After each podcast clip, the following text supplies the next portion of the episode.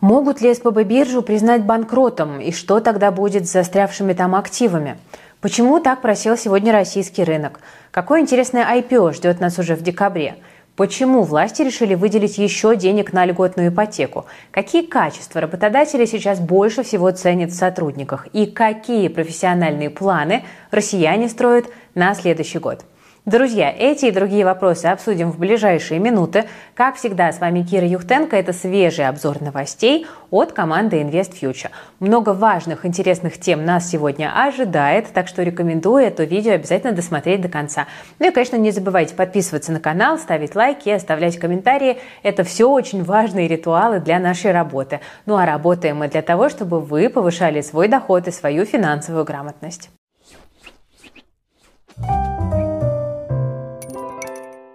Друзья, начнем сегодня с новости довольно нестандартной, но обойти ее вниманием просто невозможно. Это, конечно, разгул стихии в Крыму и на Кубани. Вечером в воскресенье на южные регионы обрушились сильнейшие штормы и ураганы. Огромные волны накрыли пляжи, набережные, жилые дома и дороги. Ну а мощный ветер валил деревья, сносил кровли и рвал линии электропередач. В результате без света временно остались почти 2 миллиона жителей. Также повреждена железная дорога, ведущая в Сочи. Около 50 поездов задержаны. Проблемы на юге возникли и с авиарейсами. К сожалению, без жертв не обошлось. Пока известно как минимум о четырех погибших, более 10 человек пострадали. Но обе цифры, конечно, пугают и, возможно, к сожалению, будут еще расти. Экономической оценки ущерба от э, шторма пока нет, но власти Крыма заявили о небывалом масштабе разрушений. Вероятно, речь идет о сотнях миллионов, ну а скорее всего даже о миллиардах рублей. Ну а теперь давайте поговорим о шторме, который продолжает бушевать на российском финансовом рынке. И тут речь идет о ситуации с попавшей под санкции СПБ биржей. Сегодня в нашей истории нашлись новые подробности, которые сразу поставили на уши все СМИ и социальные сети, ну а вместе с ними и инвесторов.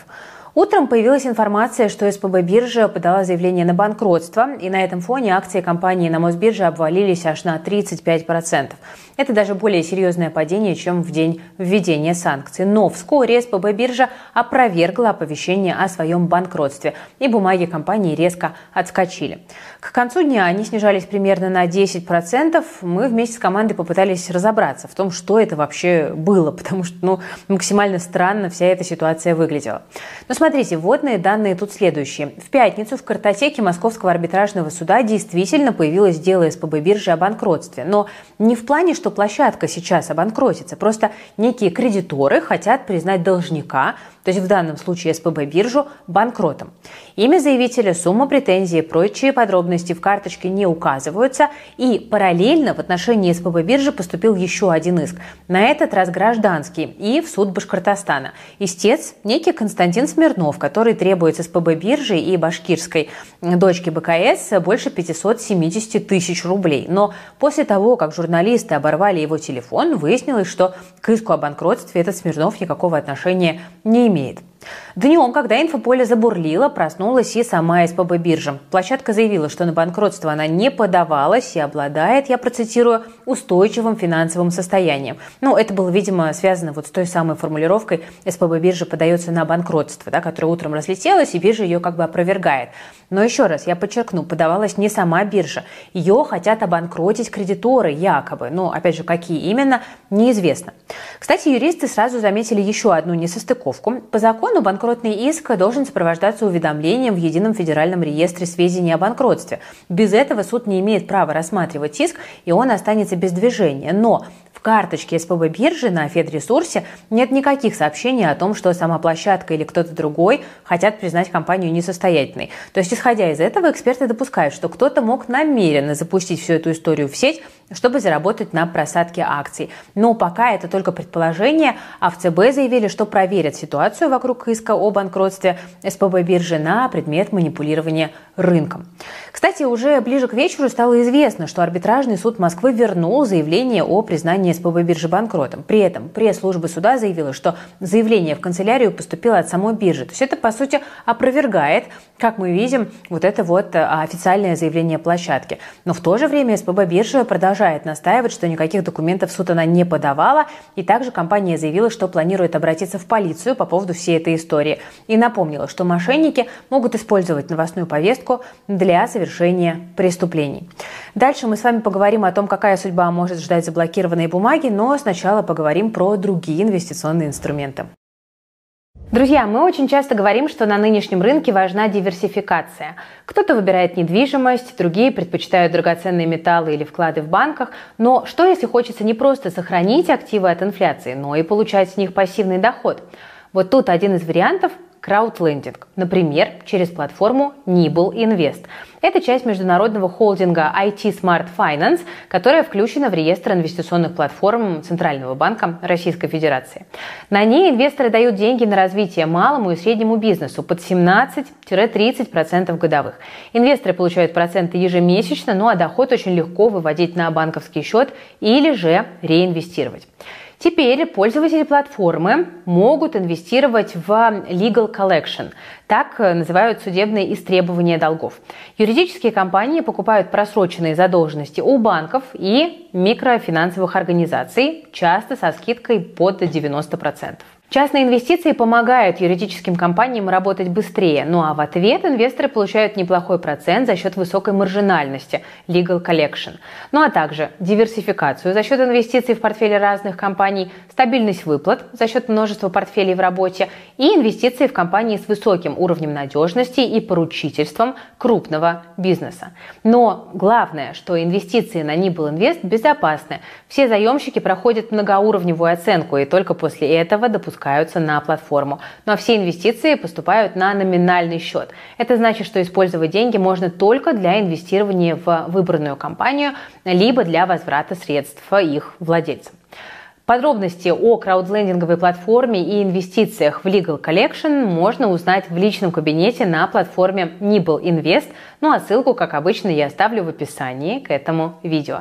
И, кстати, друзья, до 31 декабря пользователи платформы смогут получить дополнительные 50% к доходу за инвестиции от 5000 рублей. Друзья, я понимаю, что вас прежде всего волнует вопрос, а что же будет с замороженными бумагами? Мы обязательно постараемся на него ответить, но, видите, пока вся ситуация в целом выглядит довольно странно. Если это просто вброс, то, ну, как бы это вброс. Ну и по логике бумаги должны все-таки разблокировать, да, те, которые приостановились у нас в этом году до конца января потому что тогда истекает лицензия от Минфина США, если это в принципе получится сделать. И при этом дела о банкротстве, даже если они окажутся все-таки реальными, тянуться могут месяцами. Так что в теории вот эта вся ситуация огромных рисков для потенциальной разблокировки не несет. Так что ждем более подробных комментариев от СПБ биржу на эту тему и будем, конечно, вас э, держать в курсе событий. Ну а мы давайте э, пойдем дальше к новостям фондового рынка. Ну а теперь, как и обещала, давайте вернемся к рынку акций. Здесь у нас сегодня творятся очень, конечно, странные дела. В понедельник индекс Мосбиржи терял более процента, к вечеру упал до отметки в 3180 пунктов. Против рынка играли, в общем-то, стандартные факторы. Нефть продолжает дешеветь, рубль, наоборот, перестал слабеть. Но для такого дневного падения одних этих причин как бы маловато. Вот в красной зоне сегодня большинство акций во всех секторах. Лукойл и Газпром в моменте теряли примерно по одному проценту, Сбер в районе двух, ну а, например, Мечелдок и вообще свыше четырех. Ближе к вечеру Владимир Путин подписал указ, который позволяет Роснефти, Башнефти, Славнефти и другим компаниям самостоятельно определять состав и объем информации, которые подлежат раскрытию. Всего в перечне 46 компаний, предприятий и институтов. Как правило, инвесторы неопределенность не любят, так что, возможно, это стало дополнительным триггером к снижению нефтегазового сектора. Но не факт. Зато чудеса сегодня у нас неожиданно показывают бумаги полиметалла, потому что за день они выросли, только представьте себе, на 18%. При этом на прошлой неделе акции компании рухнули почти на 30%. А причиной, напомню, я стала новость об обмене акций компании, заблокированных в НРД. На этом фоне появились слухи, что полиметалл после обмена может провести делистинг с СПБ биржи. Но пока их никто не подтвердил, правда и не опроверг тоже. Ну и вообще многие аналитики считают новость об обмене акций полиметалла нейтральной для компании, ну а реакцию рынка рынка на это излишне бурный. Возможно, кто-то из инвесторов тоже это осознал, и бумаги начали потихонечку на площадке подбирать. Кстати, другой золотодобытчик Селегдар сегодня отчитался у нас об убытке в 9 миллиардов рублей по итогам 9 месяцев этого года. При этом выручка компании на фоне высоких цен на золото, как мы видим, э, что она выросла примерно на 80%, до 37 с лишним миллиардов рублей. Ну а скорректированная EBITDA увеличилась более чем в полтора раза. Тут я отмечу, что убыток Селегдара возник из-за курсовых разниц, когда цена золота в долларах росла, ну а курс рубля наоборот падал. В целом, отчет компании совпал с прогнозами, но а бумаги отреагировали снижением примерно на 2%. Из позитивных новостей сегодня подробности о предстоящем IPO Совкомбанка. Тут коммерсант пишет, что оно должно пройти уже в декабре. А, банк, который входит в первую десятку по размеру активов в стране, собирается привлечь 10 миллиардов рублей. Причем это станет первым банковским IPO в России, начиная с 2015 года. Размещение пройдет по схеме кэш-ин и не предполагает существенного размытия долей. Всего на рынок выпустят около 4% капитала, но с учетом нынешнего тренда это вполне себе приемлемый объем. Я напомню, что Совкомбанк у нас входит в перечень системно значимых банков, и он довольно активно э, развивает айтишечку, нынче очень популярную, и при этом чистая прибыль за первое полугодие превысила 50 миллиардов рублей. Рентабельность капитала рекордные 55% составила. И исходя из этого, мы считаем, что предстоящее IPO довольно интересно. Ну и, в общем-то, мы даже вот хотим сделать интервью с руководством банка, чтобы выяснить подробности. Нам его почти уже согласовали, поэтому если у вас, друзья, какие-то есть на этот счет вопросы, то вы можете их смело писать в комментариях. Мы все проанализируем и обязательно используем при подготовке к интервью. Что вам по Совкомбанку интересно, пишите. Еще пару слов на тему зарубежных активов я хотела бы сказать. Лично я после первых санкций в 2022 году обходила стороной иностранные бумаги и вам это тоже как мантру повторяла. Да, возможно, в зарубежных активах и можно заработать побольше, но стоит ли ради этого рисковать заморозкой всех своих бумаг? И при этом, кстати, вот про больше заработать, это тоже тезис довольно спорный потому что, допустим, вот сейчас российский рынок и индекс S&P 500 показали одинаковые результаты с начала года, если мы будем смотреть на статистику в долларах. Вот такой вот удивительный факт. Поэтому в очередной раз я советую пока про иностранные бумаги забыть, вот хотя бы до того времени, пока все эти санкционные войны не закончатся. Ищите идеи на российском рынке, они здесь есть. Ну вот, например, сегодня в нашем канале Ivstox ребята выложили свой план действий на рынке до конца этого года. Он бесплатный, там не надо ничего платить, это просто телеграм-канал. Так что переходите, читайте и обязательно подписывайтесь на канал, чтобы ребят мотивировать делать еще больше интересных материалов. Можно отсканировать QR-код на экране или же по ссылочке в описании перейти и подписаться на Ивстокс. Ну а пока хватит об акциях, давайте о нашем любимом рынке недвижимости поговорим. Тем более, что тут у нас довольно неожиданный поворот совершила история с льготной ипотекой.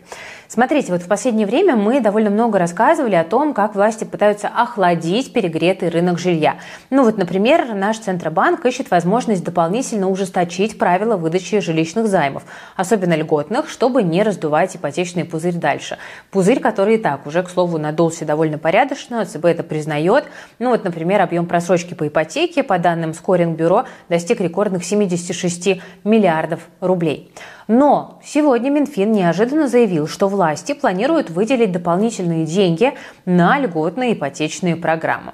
И оказалось, что банки уже почти израсходовали лимит в 5 триллионов рублей, которые государство им выделило на эти льготы. А причиной такой ситуации считают эксперты именно высокие ставки по рыночной ипотеке, потому что в некоторых банках они уже 20% достигают. На этом фоне спрос на кредиты с господдержкой, конечно же, резко подскочил. Ну а слухи о скором завершении льгот льготных программ еще больше подхлестнули вот этот самый ажиотаж. И в итоге мы с вами получаем такой, знаете, своеобразный уроборос, да, такая змея, которая кусает свой собственный хвост. То есть властям сейчас приходится фактически решать проблемы, которые они сами же и создали, пусть и как бы из благих побуждений. Из-за высоких ставок люди не хотят и не могут покупать недвижимость в ипотеку без льгот, ну а лимиты на них уже почти израсходованы. Поэтому государству снова приходится тратить на это деньги. И чем дольше вот такой вот замкнутый круг поддерживается, тем больше в итоге надувается кредитный пузырь. Это на самом деле очень сложная ситуация для ЦБ. Но, правда, возможен и другой сценарий. Все-таки дополнительное выделение средств – это пока только лишь предложение. И если лимиты так и не увеличат, то банки останутся без субсидий по новым выданным займам. В результате это может привести либо к ужесточению условий льготной ипотеки, либо вообще к ее отмене. Плюс давайте не забывать, что с 1 июля следующего года она в принципе должна свое действие как бы прекратить. Сейчас идет очень много споров о том, продлят льготку или нет, потому что изначально ее вводили в качестве меры поддержки во время пандемии, если вы помните, чтобы рынок не обвалился от ее последствий. Ну и в целом со своими задачами эти программы действительно справились, а теперь государству в любом случае необходимо как-то компенсировать разницу между рыночной и субсидированной ипотекой. Ну а разрыв там, как вы знаете, довольно существенный, почти в два раза, так что реально могут и не продлить. Хотя вот министр строительства и ЖКХ Ирек Файзулин уверен, что льготные программы в каком-то виде будут все-таки сохранены. По его словам, сейчас для этого разрабатываются новые механизмы. И министр ответил, что, цитирую, «вариантов много, так что давайте спокойно и стабильно отработаем до 1 июля. О каких конкретно механизмах он говорит, пока не очень понятно, но в первую очередь на ум приходит сценарий, при котором власти сохранят только лишь адресные меры поддержки. Ну, например, на эту тему высказался глава комитета Совфеда по бюджету и финансовым рынкам Анатолий Артамонов. По его словам, сейчас льготная ипотека нужна, я снова процитирую, не в мегаполисах, а там, откуда народ уезжает – он подчеркнул, что госпрограммы не привели к снижению цен на рынке, а лишь наоборот подстегнули спрос там, где он и без них, в общем-то, был. В то же время, как мы видим из-за действий правительства и ЦБ, рынок все-таки начал потихонечку остывать. Тот же вот скоринг-бюро отмечает, что хоть число уже одобренных ипотек и приближается к 5 миллионам, при этом темпы выдачи новых займов уже существенно снизились. Так, в октябре количество одобренных заявок упало почти на 25% в сравнении с сентябрем. Если эта тенденция продолжится и к ней добавится э, постепенное сворачивание льготных программ, то как-то мягко вернуть рынок к его нормальному состоянию будет, в принципе, вполне реально. Будем надеяться, что по такому сценарию он и пойдет. Друзья, ну а какое будущее вы прочите льготной ипотеки? Нужна ли она сейчас в принципе? И какие бы программы лично вы отменили, а какие бы оставили? Делитесь своим мнением в комментариях, ну а мы пойдем дальше. И сейчас, друзья, у меня для вас важный анонс, потому что я уже целый месяц вам рассказываю про а, наше комплексное обучение новой профессии на удаленке. Всего у нас на Черную пятницу запланирован набор на 250 мест. Вот сейчас из них осталось уже меньше 40. Поэтому вы еще успеваете запрыгнуть в последний вагон и забрать обучение по выгодным ценам. Ну, или, как обычно, можете все это дело отложить на потом, потому что мы все так, наверное, не раз в жизни уже делали. Да? Там хотели начать бегать по утрам, хотели начать правильно питаться. Ну, я думаю, что и без меня вы знаете, какое испытываешь сожаление, когда оглядываешься назад и понимаешь, что вот за это прошедшее время ты мог получить там реальные практические навыки, навсегда поменять свой подход к работе и начать по-новому зарабатывать. Ну, собственно, вот на на это как раз и нацелено наше комплексное обучение. Я коротко напомню, что оно состоит из двух больших практикумов. На первом вы освоите 40 нейросетей для работы с текстом, изображениями, аудио и видео. Это не просто какие-то случайные программы, это специально отобранные, самые полезные нейросетки. С их помощью вы сможете автоматизировать до 95% задач как в своей ежедневной работе, так и на биржах фриланса. Ну а чтобы закрыть вопрос с поиском заказов, у нас есть второй практикум. На нем вы научитесь работать не только с биржами фриланса, но и узнаете про развитие личного бренда в удаленной работе, да, в поиске заказчиков. И таким образом вы сможете сразу обеспечить себе стабильный поток заказов. Это важно для старта. Но наше обучение – это не волшебная таблетка. В любом случае придется учиться, вовлекаться, целенаправленно искать первых заказчиков, и только тогда будет результат. Ученики с нашего первого набора, который был еще в августе, уже в этом убедились и смогли выйти на реальный дополнительный доход на удаленке. Это возможно для тех, кто готов прилагать усилия. Сегодня специалисты по нейросетям за полчаса работы могут зарабатывать до 5000 рублей за одно задание. Это абсолютная реальность. Нужна заинтересованность и немного усилий. Потому что, согласитесь, чтобы воспользоваться социальным лифтом, для начала в него нужно зайти. Ну, в общем, успевайте занять последние места по самым выгодным ценам. Записаться на комплексное обучение можно будет только до четверга на этой неделе. Но, правда, если места закончатся, то нам придется набор раньше закрыть. Так что ссылку на запись я оставлю в описании к этому видео. Раз уж начали, давайте мы продолжим говорить про рынок труда. Тем из нас, кто еще не открыл для себя удаленку или фриланс, хоть раз, но приходилось составлять резюме и проходить собеседование. И вот тут, как и во многих других делах, трудности могут в самом начале возникнуть. С вопроса, что написать о себе, чтобы точно пригласили работать, у многих начинается ступор. Вполне возможно, кого-то вдохновит свежее исследование от сервиса Headhunter и платформы RoboVoice. Они выяснили, что в России резко вырос спрос на многозадачных сотрудников. Это когда человек может одновременно выполнять несколько разных задач и быстро между ними переключаться. Ну, либо способен совмещать в себе разные роли в компании. И вот оказалось, что с января по сентябрь работодатели опубликовали около 370 тысяч вакансий, где упоминается многозадачность. Это почти на 20% больше, чем в прошлом году. Но если сравнивать с 2021 годом, то разрыв и вообще составляет более 180%. Причем востребованы так называемые многостаночники чуть ли не в каждой отрасли. Так вот, авторы этого исследования отмечают, что больше всего такие сотрудники сейчас нужны в учреждениях культуры и искусства, предприятиях ЖКХ, сфере услуг, финансовом секторе, ну а также в образовании, строительстве, сельском хозяйстве и лесной промышленности. С чем связан этот тренд? Ну, в принципе, понятно, потому что у нас сейчас острый дефицит рабочих рук, и ЦБ вообще называет его главной проблемой российской экономики. И, соответственно, компании, видимо, стремятся найти сотрудников, которые могут в одиночку компенсировать отсутствие специалистов сразу по нескольким направлениям. Но, правда, мне, если честно, кажется, что каждый должен заниматься все-таки своим делом, ну а найм таких универсальных работников может, наоборот, в какой-то ситуации даже и негативно отразиться на эффективности компании. Но это, на самом деле, субъективное мнение, вы можете с ним поспорить в комментариях, и э, я могу сказать за себя, что, вот, несмотря на то, что я так говорю, я уже много лет являюсь таким типичным многостаночником, потому что, ну, собственно, наверное, с самого начала моей работы в финансовой сфере я выполняла задачи там и по анализу рынков, и по маркетингу, и там работа с какой-то графикой, там и SMM, развитие социальных сетей, потому что мы как раз-таки вот попали в тот момент, когда вот интернет начал очень активно осваиваться компаниями. И, в общем-то, с тех пор я так многостаночником и остаюсь. Ну, наверное, не так это и плохо. Ну, а пока посмотрим, какие еще профессиональные качества сейчас у работодателей востребованы. Ну вот, например, спрос на коммуникабельность внезапно вырос за год на 70%. Ну, а в сравнении с 2021 годом, так и вообще на все 160%. Стрессоустойчивость также стала трендом этого года. Всего за пару лет вакансий, где упоминается такая характеристика, стало в два раза больше. Кроме того, судя по объявлениям, компаниям все чаще нужны ответственные и умеющие работать в команде люди, желательно с навыком ведения деловой переписки. Ну, я соглашусь, что эти качества действительно украшают любого сотрудника, но Тут есть любопытная деталь. Вот в последние годы там рекрутеры, HR-специалисты, наоборот, призывали отказываться вот от этих клишированных эпитетов в резюме, там типа коммуникабельность, стрессоустойчивость.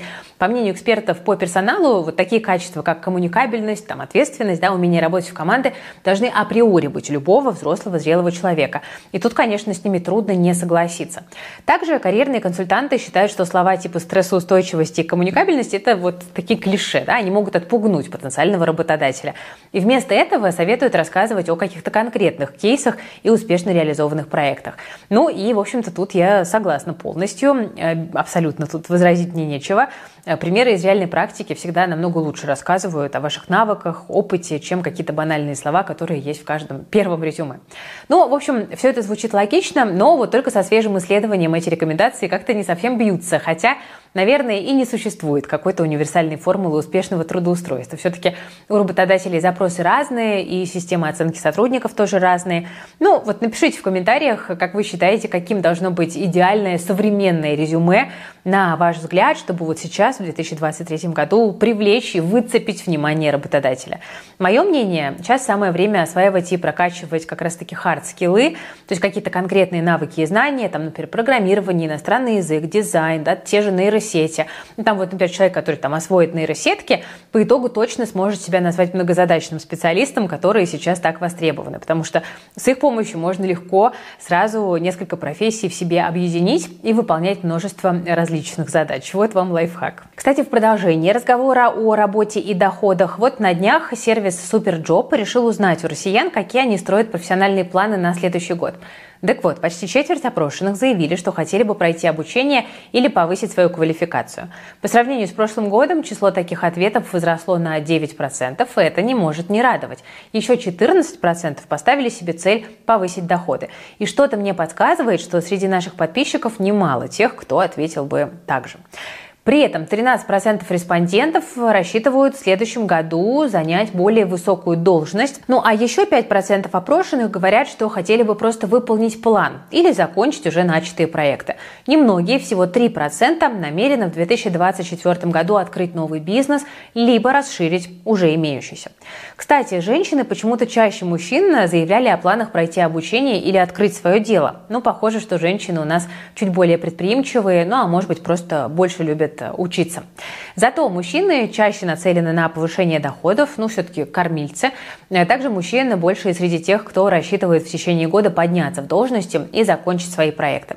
В то же время 27% э, опрошенных вообще заявили, что не ставят никаких профессиональных целей на следующий год. Тут никого не осуждаю, возможно, кто-то будет занят другими делами, ну, например, там какие-то семейные вопросы собирается решать. Ну, а тем, кто пока просто находится на каком-то перепутье, например, хотел бы сменить род деятельности, но пока не знает, куда податься, желаю поскорее определиться с выбором и найти что-то по душе.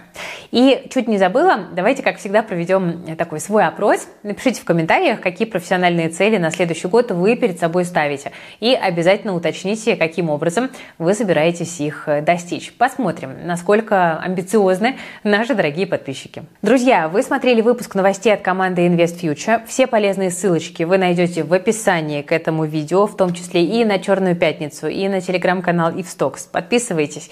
Ну и не забывайте ставить лайки, подписываться на канал и нажимать на колокольчик. Это очень ценно и это очень важно для развития нашего проекта проекта. Так что если вам нравится наша работа, то не жадничайте, поддерживайте.